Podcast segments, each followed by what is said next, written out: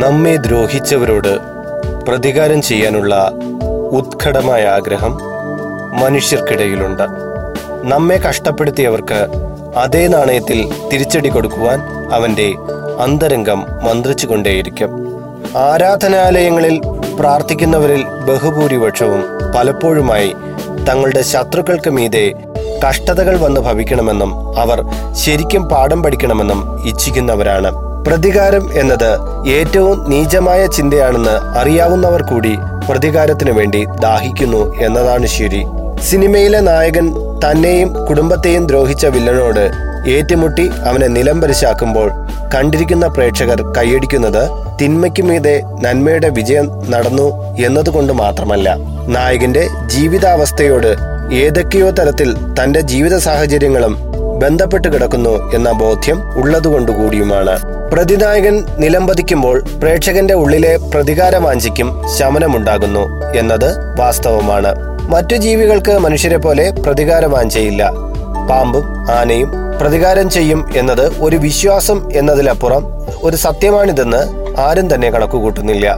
പുരാണങ്ങളിൽ പോലും പ്രതികാര കഥകളുടെ നീണ്ട നിരയുണ്ട്. സത്യത്തിൽ എന്താണ് ഈ പ്രതികാരം? നമ്മുടെ വ്യക്തി ജീവിതത്തിന് തടസ്സം വരുത്തുന്നതോ സ്വൈരക്കേട് വരുത്തുന്നതോ ആയ ഒരു വ്യക്തിയുടെ പ്രവർത്തനത്തിനെതിരെയോ പ്രകൃതിയുടെ പ്രവർത്തനത്തിനെതിരെയോ ഉള്ള നമ്മുടെ പ്രതിപ്രവർത്തനമാണ് ഈ പ്രതികാരം എന്ന് പറയുന്നത്. അതായത് മനുഷ്യരോട് മാത്രമല്ല നമ്മുടെ പ്രതികാരം.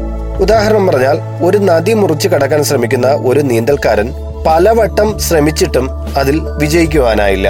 പക്ഷേ തളരാതെ വാശിയോടെ അയാൾ നീന്തി അയാൾ മറുകര എത്തുമ്പോൾ അയാൾക്കുണ്ടാകുന്ന വിജയാഹ്ലാദം തന്നെ പലവട്ടം തോൽപ്പിച്ച നദിയുടെ ഒഴുക്കിനോട് പ്രതികാരം ചെയ്തതിന് തുല്യമാണ്.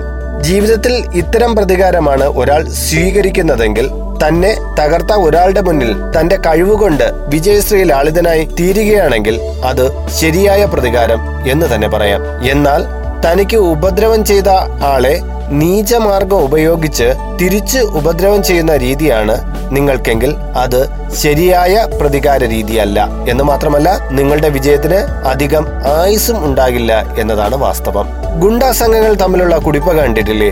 ഒരു സംഘത്തിലുള്ള ഒരാൾ മറ്റേ സംഘത്തിലുള്ള ഒരാളെ കൊല്ലുന്നു. അധികം വൈകാതെ മറ്റേ സംഘം തിരിച്ച് പ്രതികാരം ചെയ്യുന്നു. തുടർന്ന് ഇവർ വീണ്ടും മറ്റേ സംഘത്തെ ആക്രമിച്ച് കൊലകൾ നടത്തുന്നു. ഇത്തരം പ്രതികാരം കൊണ്ട് ഒരു നേട്ടവും ഉണ്ടാകുന്നില്ല എന്ന് മാത്രമല്ല ആത്യന്തിക വിജയം ആർക്കും ലഭ്യമാകുന്നതുമില്ല. അതുകൊണ്ട് ആരെങ്കിലും നീചമായ ഇത്തരം പ്രതികാര തരംഗത്തെ ഉള്ളിൽ വളർത്തുകയാണെങ്കിൽ ദയവായി അതിനെ പുറത്തേക്ക് വലിച്ചെറിയുക.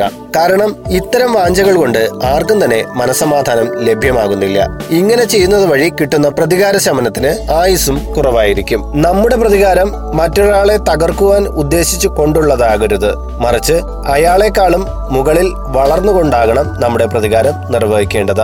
അത്തരം വളർച്ചയാണ് ലോകത്തിന്റെ ശ്രദ്ധ ആകർഷിക്കുന്നത്. ഇത്തരം വ്യക്തികളെയാണ് സമൂഹം മാനിക്കുന്നത്. ഇങ്ങനെയുള്ളവരാണ് സമൂഹത്തിന് മാതൃകയായി മാറുന്നത്. അതുകൊണ്ട് തന്നെ ഉള്ളിലുള്ള പ്രതികാര വാഞ്ചിയുടെ ശക്തിയെ മറ്റൊരാളുടെ തകർച്ചയ്ക്ക് വേണ്ടി മാറ്റിവെക്കാതെ നിങ്ങളുടെ വളർച്ചയ്ക്ക് വേണ്ടി പ്രയോജനപ്പെടുത്തുക. ഇങ്ങനെ ലഭിക്കുന്ന പ്രതികാര സുഖം എന്നെന്നും നിലനിൽക്കുന്നതും അതീവ മാധുര്യത്തോടു കൂടിയുള്ളതുമായിരിക്കും. ഇതൊരിക്കലും മറക്കാതിരിക്കുക. എല്ലാവർക്കും ശുഭദിന ആശംസകളോടെ നിങ്ങളുടെ സ്വന്തം ഹരിചന്ദന മഠം ആർ ജെ അയ്യർ.